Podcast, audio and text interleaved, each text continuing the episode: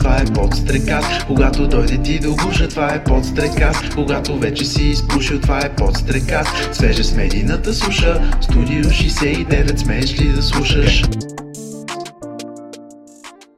Здравейте, аз съм Мариела Петкова и като предприемчив човек знам колко е голяма групата на Астрохороскопо звездоманяците. Първо искам да кажа една истина.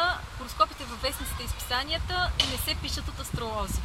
Те се списват от стажанти по журналистика, които ако са малко по-талантливи, могат да развихрят въображението си и да ви убедят, че на 13 февруари ще срещнете любовта на живота си, а на 16 ще разберете, че не е била истинската.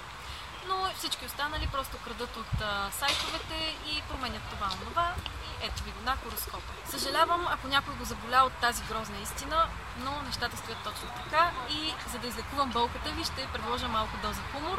Съветвам да я смесите с алкохол.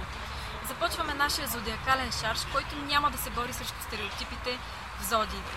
Все пак откъде са се пръкнали тези стереотипи? Ами от живия живот. Те ако не бяха верни, нямаше да ги има. Да вземем, например, един водоподлей. Водоподлея все се чуди на кого да подлее вода, така че да има защо да се скара с него и да почне да му вменява вина. Въобще подли създания. Който живее или е живял с водоподлей, знае, че това са нарцистични натури и по его могат да се мерят само с лъвове.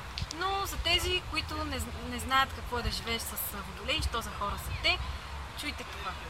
Няма какво да говорим, ние сме номер едно. Хайде да не спорим, ние сме номер едно. Едва ли ще ви очуди, че певицата също е водолей. Аз съм номер едно и ти, ако си водолей, си номер едно. Но пък ако не си, ми майната ти, даже и номер две не си. Ти си недостойна Божия твар.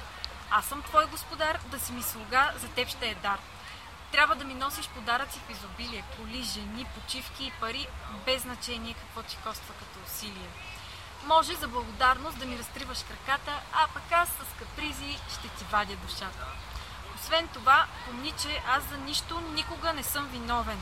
Да сгреша ли? Каква шега? Та аз съм си върховен. Ако нещо имате проблем, вината е у вас. Аз все съм гений и неразбрана. Вие сте една просташка, продажна и нещастна сган.